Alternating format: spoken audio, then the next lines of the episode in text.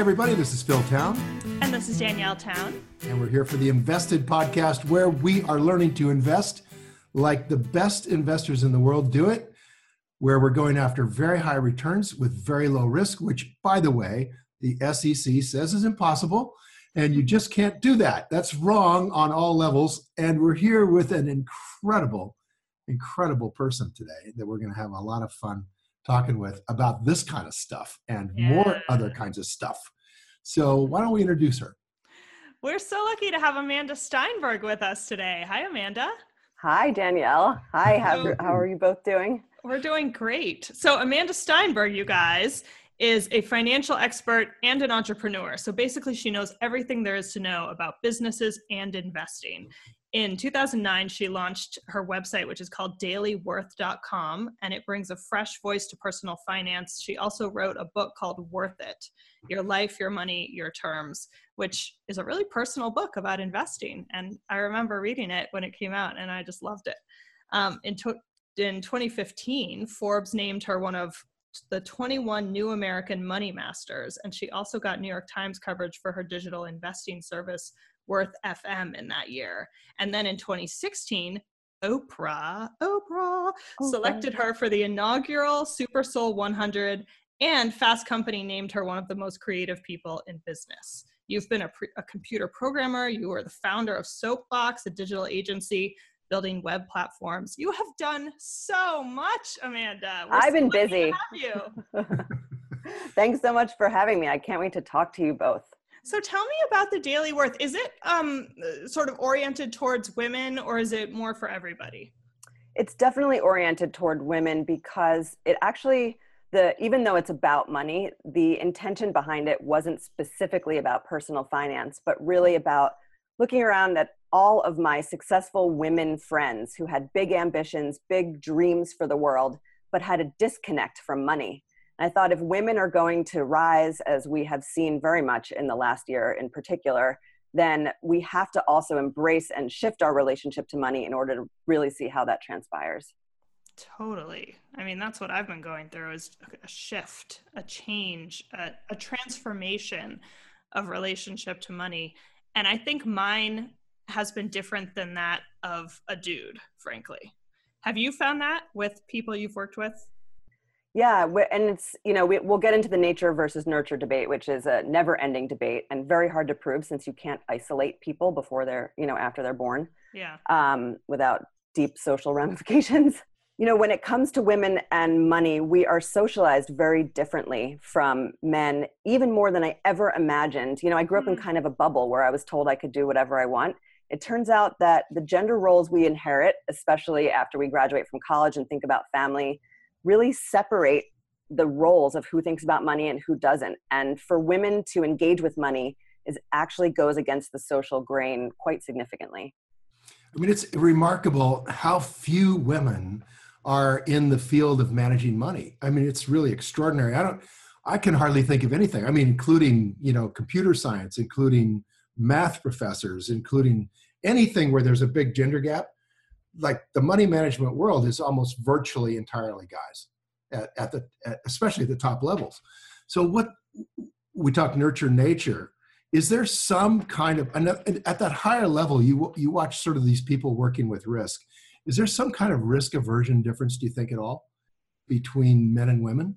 I personally believe that it is entirely nurture and not nature. Um, because as we've discussed prior to this podcast there's a Merrill Lynch study from 2015 that looks at how when women have the same education as men, they also demonstrate similar levels of risk. I really think it's just a far more entrenched socialization of gender roles than any of us are willing to or able to see because it's different from how that's changed and evolved over the last 30 years. You know, there's there's a sport that we're involved in down here um, in Georgia called three day eventing. That's an Olympic sport and it was originally cavalry officers between Germany and France who were going to prove who's the bravest cavalry officer back in 1900. And now it's this Olympic sport. And it wasn't until 1960s that women were able, were allowed to compete because it involved, you know, macho bravery, danger. You could die. People died all the time. 2008, 12 international riders died in one year. So extremely dangerous sport where you're jumping a horse over these military fortifications for four miles and the horse is tired and you got to make these split second decisions. But an amazing thing happened. It is the only sport in the Olympics where women compete head up with men, number one. And number two, they kick butt. And it is unbelievable how many women at the top level are gold medalists, world champions. Um, Mary King is as astounding. Lucinda Green is in the Hall of Fame for winning more of these four star events than anybody. Um, I mean, women have held their own in a sport which is all about risk, all about macho, all about danger. Not only hold their own, I would I would think in a lot of ways it could be argued they're better. So, eh, you know, to your point, right? It, yeah, these are these are very interesting times. And just to give you a total counterpoint around financial services, I'll give you two examples. I was riding a train between on Amtrak between New York City and Philly, and I sat next to the head of trust and estates of a very, very large global bank. And when I told him what I did for a living, he said, Don't you just want to be taken care of? and uh, did you just want to get up and kill him? I said no, but my boyfriend does, and that there's all sorts of new. I mean, that was it. But I'll give you one more example. It's, I mean, it's it just continues to underscore what I faced when I was raising venture capital. I've raised about nine million so far for my businesses. Um, the uh, it was common. You know, one VC said to me over coffee. He said, "You know, women aren't interested in money. My wife just likes to spend my money." And there's an there's an investment in keeping gender roles specific because for certain sectors of our society and certain people it works uh, until it doesn't. And so uh, it, you know it's that's what is especially dominant in financial services is this desire to keep things the way they are. There's a there's a really crazy irony to that of course and that is because guys tend to die earlier. The money lands in women's laps anyway and so many people feel like you know they're not prepared men and women they're not prepared to really manage their own money. But it's not and, even once husbands die it's during the time that people are together women tend to control the family money. They certainly do in my house. Except the investments. That's where it's either delegated to the husband and or fully delegated to the advisor. Yeah and i think the, the latter is probably even more so very much so. I mean, we we started talking about this, Amanda, because I put in our new book that I found this study that women investors tend to have a lower risk tolerance than men, and uh, it was from Fidelity, and I found this study because I was wondering why I seemed to be so different from all the men that I knew, and why all my girlfriends seemed to be like me and i started thinking like is there some kind of like gender thing that's going on here? And i just looked it up and found that oh like somebody else corroborated this. I put it in the book. And then you and i talked about it and you told me about this other study that shows that actually that may be true that one that shows women have a lower risk tolerance than men. But when you control for having the same financial education then women and men are the same as far as risk tolerance and I find that so exactly dovetails with my experience as well.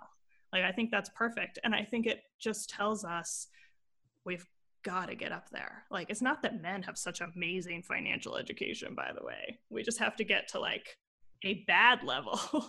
we have to get to like a mediocre level.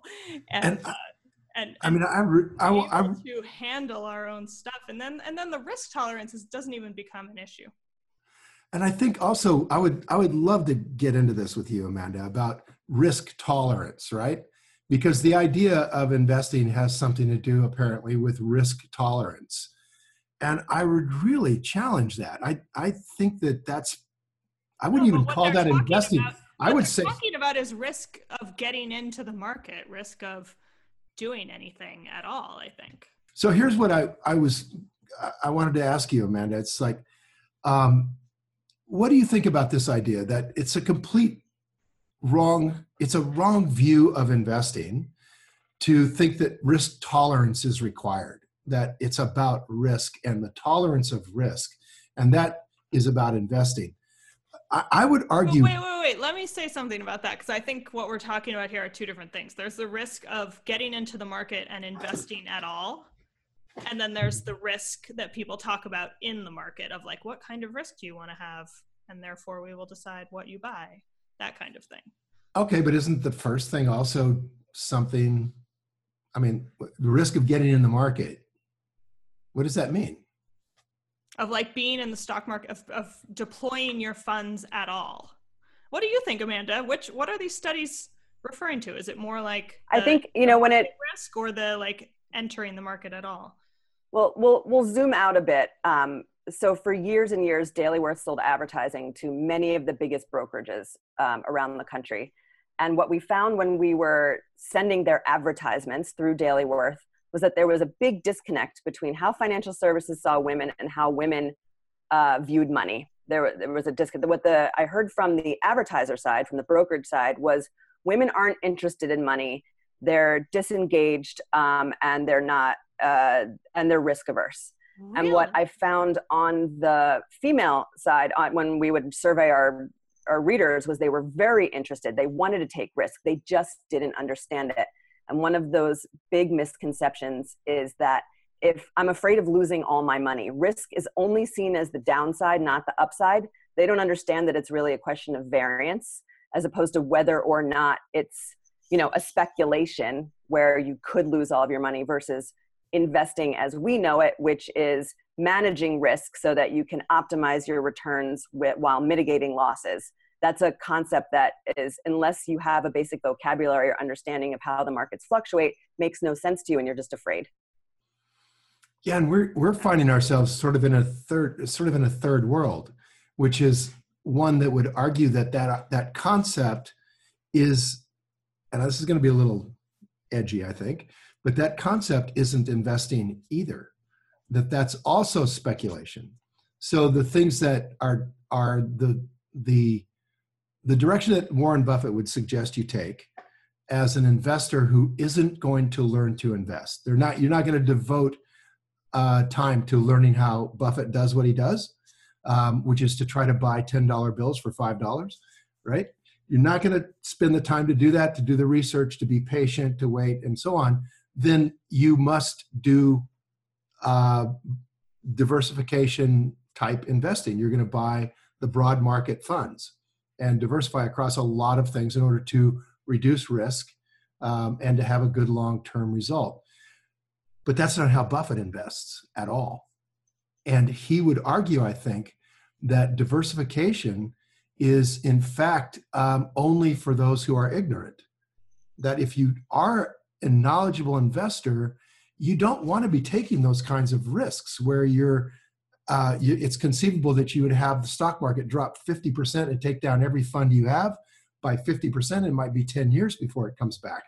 You don't have to take those kinds of risks. If you have knowledge then you can go out and buy uh, with a lot of certainty. His word is you can buy with certainty period. So how does that hit you? How do you how do you think about that I think about it in um, and in the way I apply broad sweeping generalizations to my work because sometimes you have to when you're talking to millions of women at once. And that I found from a, a pure interest standpoint, there's different categories of investors. There's the pilot, there's the co-pilot, and then there's the passenger. And it's um, I have oftentimes spoken to each of those categories distinctly, and as opposed to trying to convince them to become something different serving them where they are. So mm. perhaps for the passenger, as long as they are young enough to wait out those market corrections, um, index funds are the best solution for them because we're not going to convince them to be a co-pilot. At least I haven't figured out how to do so. Not sure that's even my job. Um, but uh, you know, for them, it's really about how old they are and whether or not they can wait it out relative to their overall financial picture. I think you're really speaking to the pilot um, mm-hmm. and maybe even the co-pilot. The co-pilot tends to really want always someone to hold their hand and that's men and women alike. Mm-hmm. yep and, and the pilots the pilot is somebody who makes the investing decisions regardless of what they are or the pilot is is who comes to your seminars i would imagine. The person who really wants to do the research who really wants to uh, who really wants to be an active investor not a speculator um, which you know really does take time and education it takes time and education, and it it takes a kind of a view of the world that says, uh, I think, to drive that desire that says, if I do it the way everybody's telling me to do it, I'm not going to be okay financially. Absolutely true. Absolutely true. So, what would you advise somebody? Let's say somebody who's 50 years old and has $50,000 and is able to save $6,000 a year and wants to retire. I mean, how do you, how do you help a person like that? And by the way, you built this amazing website, I think, kind of specifically for people like that. It's it's the number one question I get asked. Um, I can tell you that that the number one question is, I'm 50 and I have no money saved for retirement. What do I do? Yeah. Um, you know, I will, in some cases, send them in your direction. Um, I'm still a novice when it comes to the way you invest. Um, I've always been really focused on my income and maximizing my savings. Um, however, I am very interested in moving in your direction. Um, once, you know, as an entrepreneur, my liquidity is slightly different than others, but uh, but I'm excited to find more liquidity and and learn what it is you're teaching. Um, but uh, you know, I also think though it's a it's a policy question. I think it's I think it has as much to do with our um, our political our governance and how we respect old people in this country as it is about an individual's capacity to create the returns that you teach. You know, I would I would ask you how many have you studied how many of those you work with who implement what you do are successful in you know 20 30% returns? Um, versus you know there is an aptitude question um, and is is everyone capable of doing this?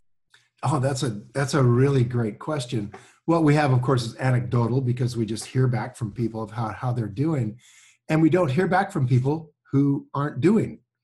Right. so you're right it's aptitudinal and um, but people who are actively involved in investing with basically buffett and munger strategy seem to be doing very very well. I mean we we it's all anecdotal so you know we hear from people who do well.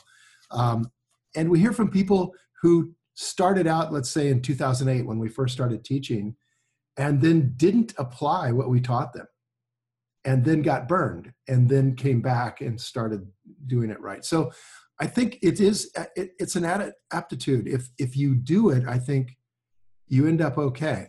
The the main focus being the willingness to be very, very narrow in your approach to the market so that whatever aptitude you have, you narrow down to that aptitude. If you're a school teacher, narrow down to companies that are about teaching. And then stay incredibly patient and wait for the inevitable five to 10 year market crash with, you know, we're averaging seven years for all history apparently uh, to a recession, and your your company will go on sale. And interestingly, if you do that, the rates of return are are extraordinary. If all you did is invest once every seven years, hmm. it's it's really quite. I you know, I am I uh, prior to reading your book, I have, I've much more because of the the size of the audience that I speak to. There's a lot more questions about net worth and fundamentals around cost of debt relative to prospective returns, relative to simply having enough cash savings that you are able to function. Um, that's where most of this country is right now. Um, yeah. But so I have not gone deep into your work, but I can't wait to become a guinea pig for you over the next year or two um, oh. and see uh, see what I'm able to accomplish because I'm sold. You'll be right there me up. Me, Amanda. What's that? You'll be right there with me. We can do it together. I can't wait. And I'm with you on the social screen interest. So optimizing for um, our transition into a more sustainable economy as a market opportunity. Yeah, yeah. So what Amanda's talking about is the mission. It's finding companies that are doing things that you want to vote for with your money in the world. And Amanda got an early copy of our book because she's so wonderful. So I wanted to make sure she got one, and um, and so that's how she knows about it. So you guys check out Invested. I know I tell you about it all the time, but pre-order now, um, and you'll get to see this concept of mission and how it's involved um, with the Charlie Munger Warren Buffett principles of investing, and how once you've as you just said, chose great companies, then you also choose companies that are doing things that you want to support with your money. Yeah, we find that there's a there's a huge social component here um, that we're basically abdicating responsibility for those votes that we have over to people who don't care. They don't see the world that way.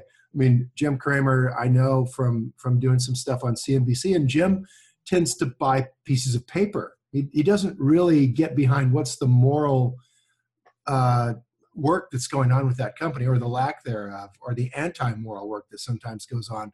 And as a result, we end up with um, I think 85% of the money in the stock market is from little guys, right? It's from, I mean, the California Teachers Pension Fund is the, one of the largest investors in the world. And they're not voting that money according to the values of those teachers. They're just looking to get a return from people who are very oriented towards short term returns.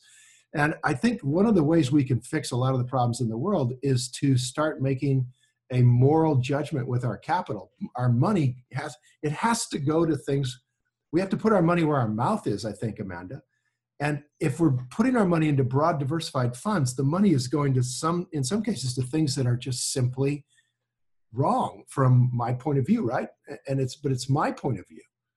So, yeah, or even to find those things that we think are right, um, which is a different way of screening for your investments and say, you know, when I go to the ballot to vote for my congressperson, I'm voting for a certain set of values how do I apply those to my finances so that I am constructing the world that I want to live in, which works for more people, which means our economy thrives. There's a self interest in investing in um, communal returns as well as personal returns because then there's more of a marketplace for all of us to thrive in. Oh, 100%. Absolutely. It creates, was... it creates a business economy in which companies that are not uh, living up to that standard cannot survive and that's the economy I want to live in.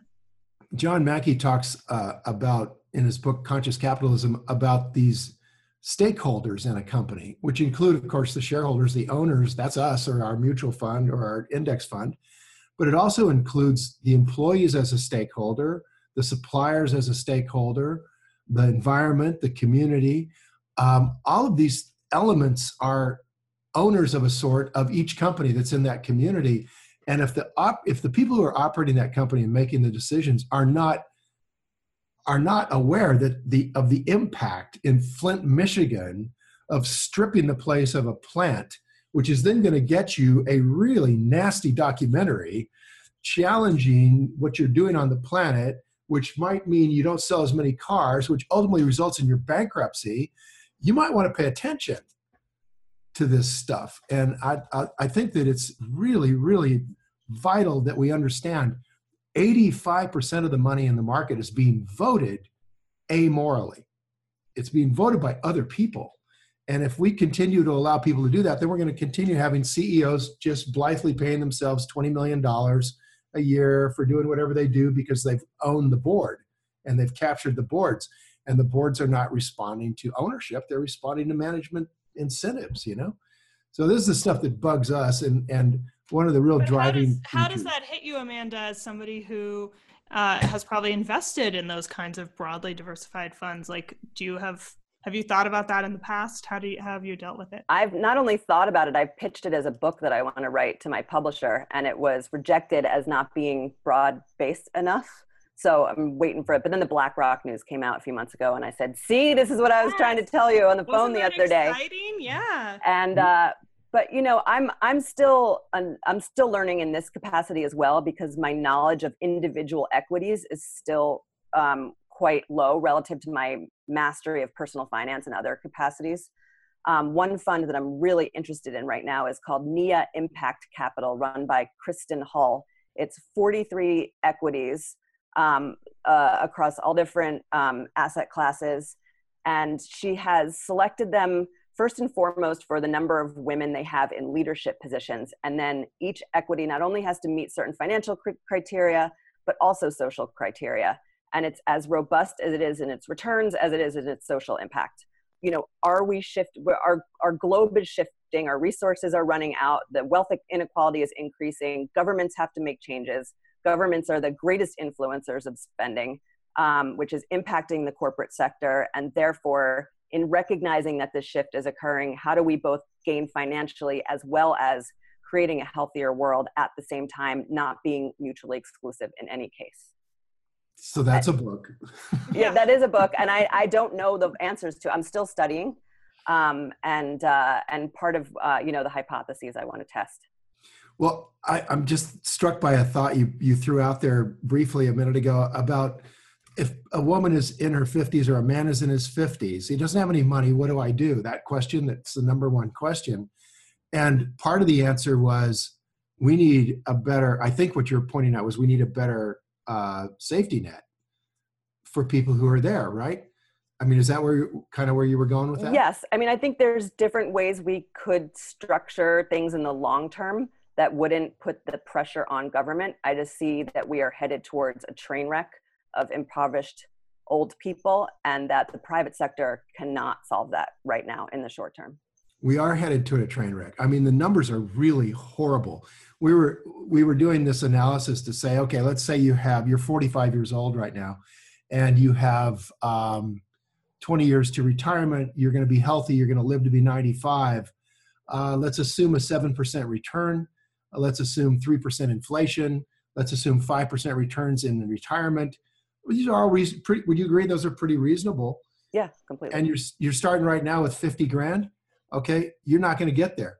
You're not going to get there. You're going to need, I think, roughly 2.5 million dollars. That's assuming you're getting Social Security and you've got a, and living a sixty thousand dollar lifestyle in current dollars.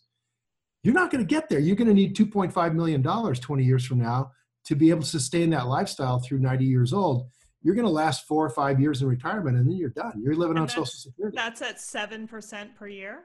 Yeah. Right, which is high. Which is like a standard or average or decently good. So. I hear 5%, uh, you know, even worse. You plug 5% and, and that's brutal. Uh, what, what happens? And you'll see what, what I almost call financial pornography on TV, where these companies are putting out this idea that you can have this lovely retirement if only you'll put your money with whoever, right? And they're charging you 3%. right. And they're charging you three, right? Ah. Yep. And there's no way if you're working, they never say what your starting point is, right? Oh, hey, you're starting with a million dollars. We're going to be good here. We're going to be fine. If you're starting with 50,000 and you're, you're 50 years old, you're in trouble. And they don't tell you that. You know, before that, before robo advisors came to be, you had, you, you had to call Fidelity. You had to call Vanguard if you didn't qualify for a financial advisor and you had to have some knowledge of funds. Otherwise, I still see it all the time. Friends of mine who come to me are like, my money's not even growing. I lost money this year.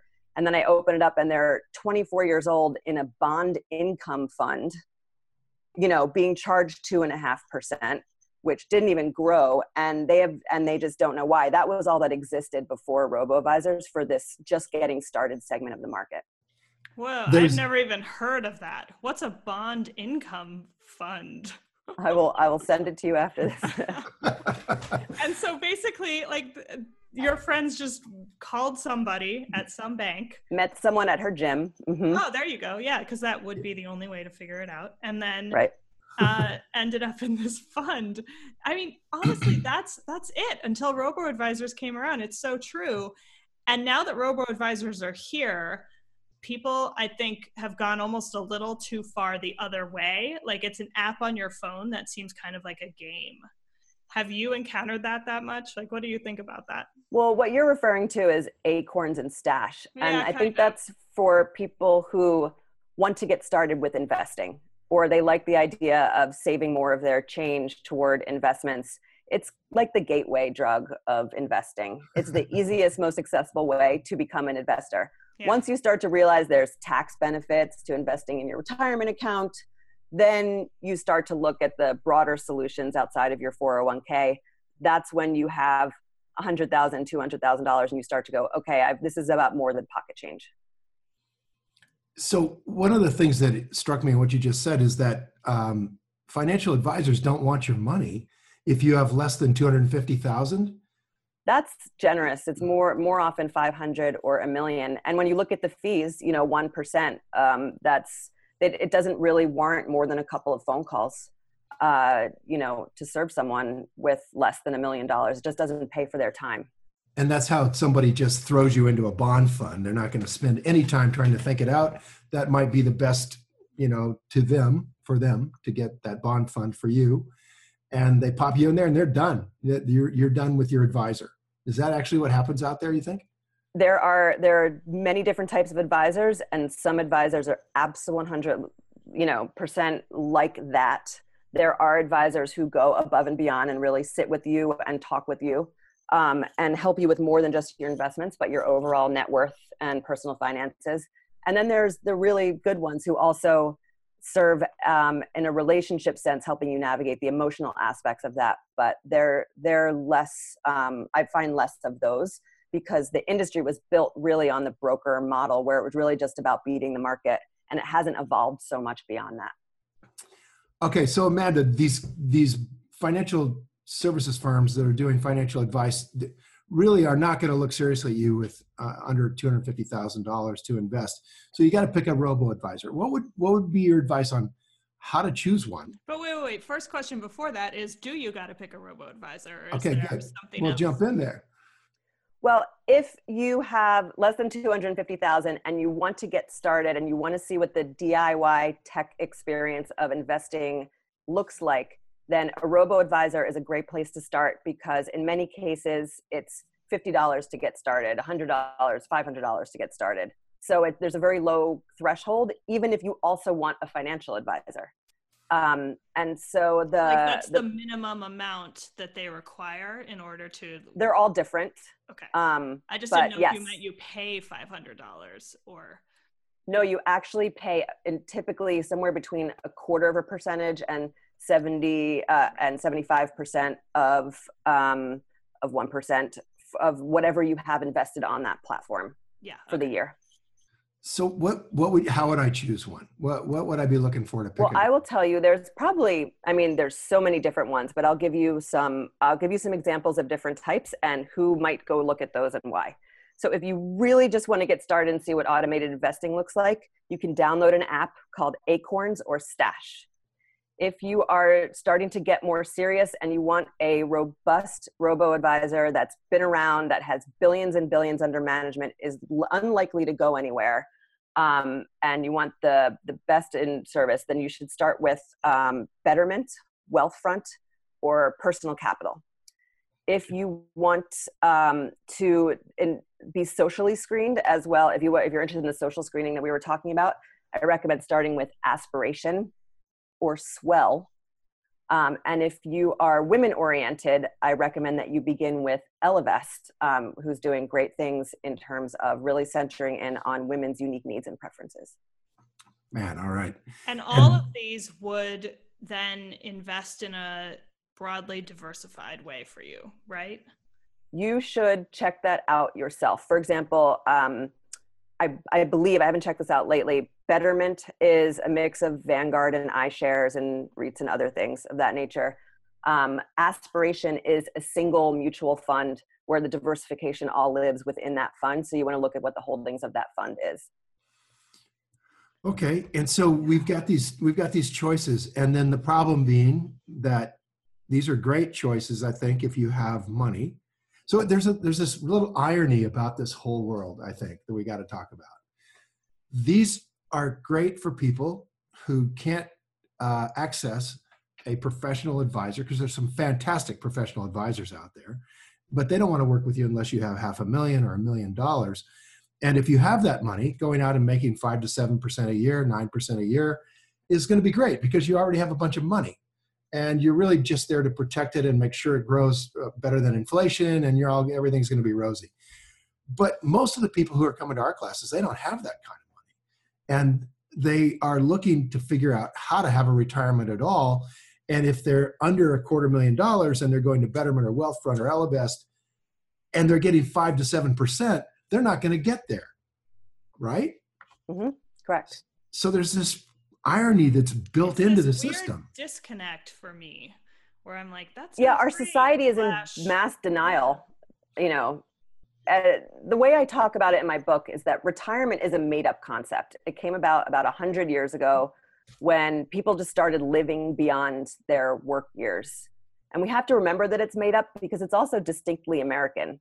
So I think what we're going to see not only a change in how people approach their finances, but also in the way we think about retirement, where you're just going to see a lot more cross generational living. We already do. And things that, you know, other our our governance our government may or may not, um, based on upcoming elections, change the way in which Social Security or other types of retirement um, benefits are distributed because they are going to have to do something at some point or it's going to be chaos.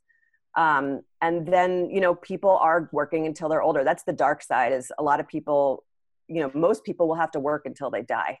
And I often joke that, you know, you come to me so that you don't have to work until you die because that's the majority of women who come to hear me because that's the position that they're in.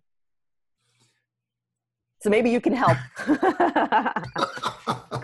this is this is a distinctly dark place to go um, for a lot of people. I, I was reading the uh, uh about the the Social Security director in New Zealand was asked a question by a woman who's in her fifties and said, "I can't, I just can't save enough money to have a good retirement. What should I do?" And the head of New Zealand Social Security said, "Well, you just need to get a better job, something that pays more money." yep. Or work nights and weekends or you know it's um surrogacy i hear is a great business for women to get into. I was kidding. Uh you got to keep it light. But you know hey just consider this. This is i mean i think this is what's special about being an american is that um you know it's in times of crisis that we see great innovation. And as much as this seems dark now it's because we're thinking in a very narrow way about how we'd structure retirement. So, what we really need is a lot of creativity on behalf of entrepreneurs and politicians to create new solutions as long as we stop thinking that retirement is going to look the way it used to look because it's not. It's a totally different world. And but just no one's really stepped forth and figured that out yet i think thinking about retirement differently is also a great way to help younger people i had zero interest in getting into investing because I just thought of it as for retirement. And retirement was a very long way off and probably involved a golf course or something that I didn't really want to be on. And so to me, it was something I didn't really want to think about. And I think if we can chuck that idea out and think about investing and saving and financial planning as something that can benefit you in the near term as well as the far term, then it just becomes something like okay we're all just actually planning for our lives regardless of what category we put our lives in yeah and yeah. how about how about the idea that that benefits society as well when you start putting your money where your mouth is you think that combination of things could be i think super important in other words if we're out there voting our money for the whole foods of the world we're going to change the world right or we're voting for the teslas of the world or we're voting for the solar energies or the re- recyclable energies. You know, I mean, it's just voting for the things that you want in the world, but doing it with a brain, right? Doing it with an idea of what a good business looks like and what it looks like when it's available at a great price. Then you get the best of both worlds. You get a world that's based on moral values, and you get a world that's creating a lot of wealth as a result of participating in those things that are performing great services in the world. Yeah, I mean, I think it'd be really interesting right now, given how fractured Americans are around gun control, to see what are the equities or the funds that are most pro gun control and what are the ones that are most anti gun control. And what's the flip? It would be interesting to see if the populace got to a point where we could see the fluctuation of those prices as an indication of where the we are on those issues. So here's where my mind goes with that because I'm such a newbie investor. How would I figure that out? like okay so let's say i'm super dad no but really like like what i obviously i could look at gun companies what else would you look because you didn't say gun companies you said gun control which i meant gun right anything related to ammunition i don't know i mean that, that that's an awesome question um, what do you think phil i think that if you vote your money and vote your values you can take a country a, a company right off the board you can take it right off the board no, but if, I'm asking a specific question. Like for something like that, where you know it's not. I don't know. Like how? Like what would I do really to go check it out? Online? How do you find the the publicly traded um, gun yeah, like, manufacturers? Like I, guess I, I, guess I can answer my own question. So I would find first of all the gun manufacturers. This is if I'm like pro gun control. I'd find the gun manufacturers.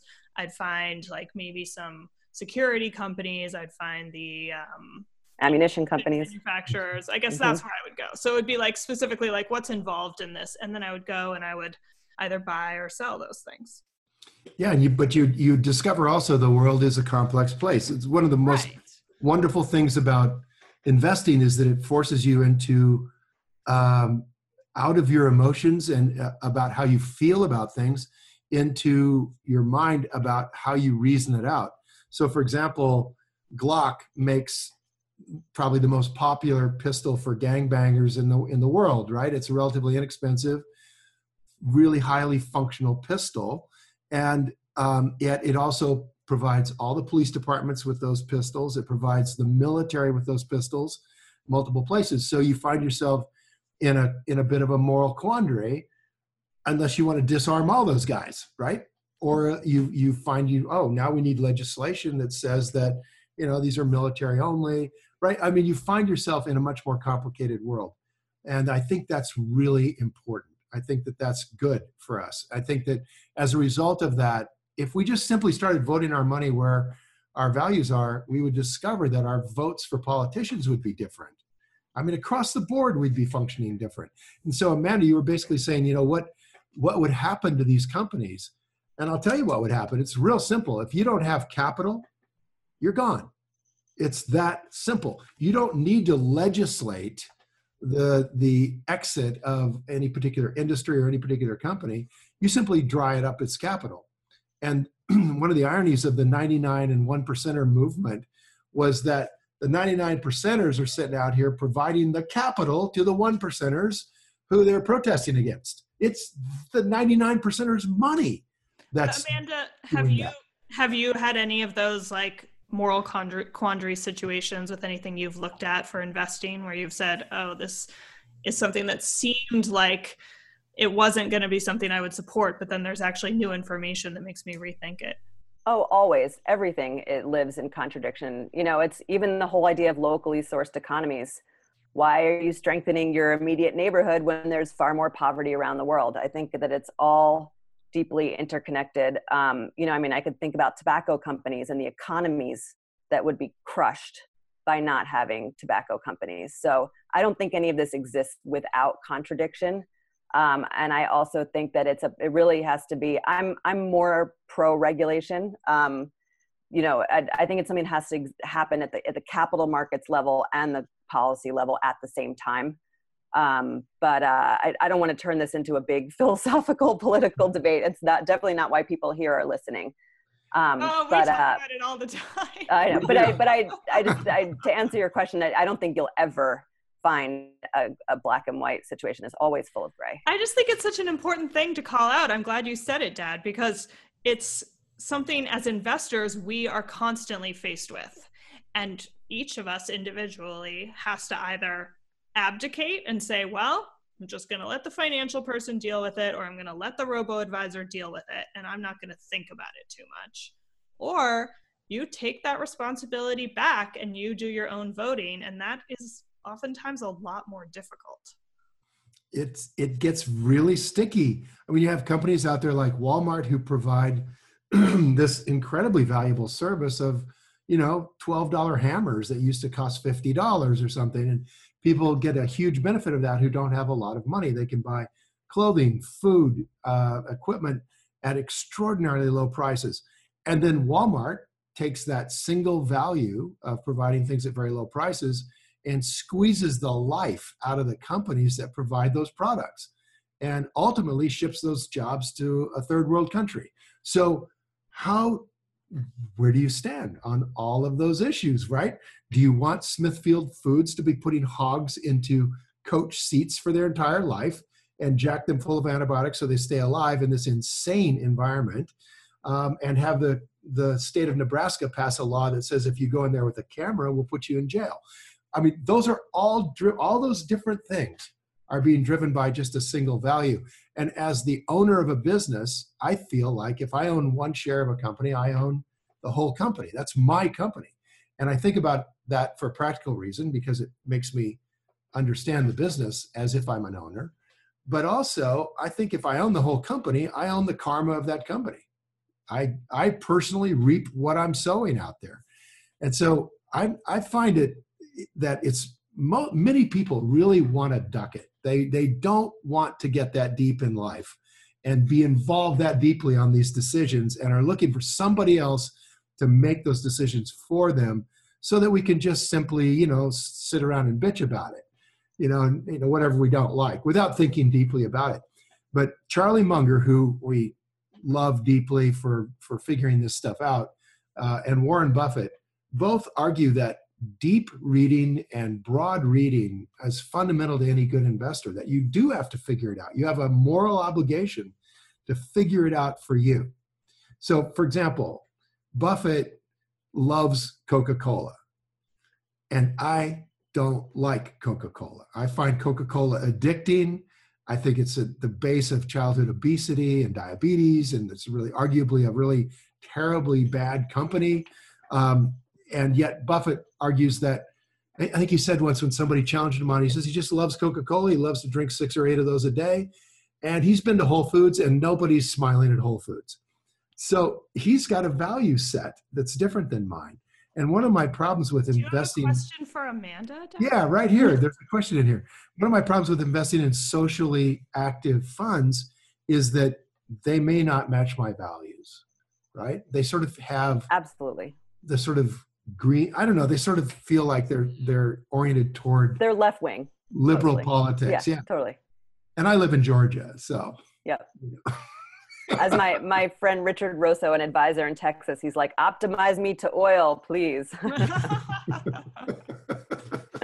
exactly i've got all my friends up in new york and in california and they they're like what do you you can't i don't want to invest in any of those things you know i want to invest in socially conscious companies but those companies if you talk to them would think they are socially conscious walmart Absolutely. socially conscious Yeah, and I, I think it goes back to what you were saying about teachers investing in what teachers know. And I think the type of for the type of investing you teach, which is not about fund selection, but about equity selection, you um, I'm I'm speaking about things. You know, I use the gun control debate because I have friends very divided on both sides of that equation. And it's not about necessarily doing the crunchy granola version of that, but you know optimizing simply connecting your own um, the way you vote at the i just think it's, i really hope we get to live in a world where more people are voting with their investment dollars as much as they are voting at the polls because then we are more collaboratively working together to think about what the whole picture looks like because we think they're divided and they're not i love it I love it. Absolutely. it's right on Um, so I think that's a good place to stop on on what voting with our money, which is so important. And I can't believe we got Amanda to agree to it. So this is so exciting. I believe we got her to agree to it because she already agrees to it and recognizes that. And a lot of what we're talking about here with her is that, you know, not everything is for everybody. And there's this, all these different layers. And I love your idea of passenger, co pilot, pilot. I mean, that's dead on the money. And then you just have to figure out where do you fit in that and what, and what are the proper investments for you in that world, uh, how you choose. So, Amanda, thank you very much for being here. my You- pleasure i can't wait to learn more about your work and uh, get 30% returns can't wait we wish that for you. Absolutely. Hey, you. I wish that for me. right cheers Yeah, fantastic. So I would, with that, so Danielle, you much sign it for- off. Yeah, thank you so much for being here. And thanks everybody for listening. All right, time to go play. See ya. Bye. Hey, thanks for listening to Invested. We hope you enjoyed this episode. Head over to investedpodcast.com for our show notes and a special offer on how the podcast listeners can attend my three day transformational investing workshop for free, where we just teach the heck out of you for three straight days. We don't sell anything, and we get you a scholarship to come to it for free. So come on over there and take a look at that. And by the way, as our lawyers want me to say, everything discussed on this podcast is either my opinion or Danielle's opinion. My opinion's right, and is not to be taken as investing advice because I am not your investment advisor, nor have I considered your personal situation as your fiduciary.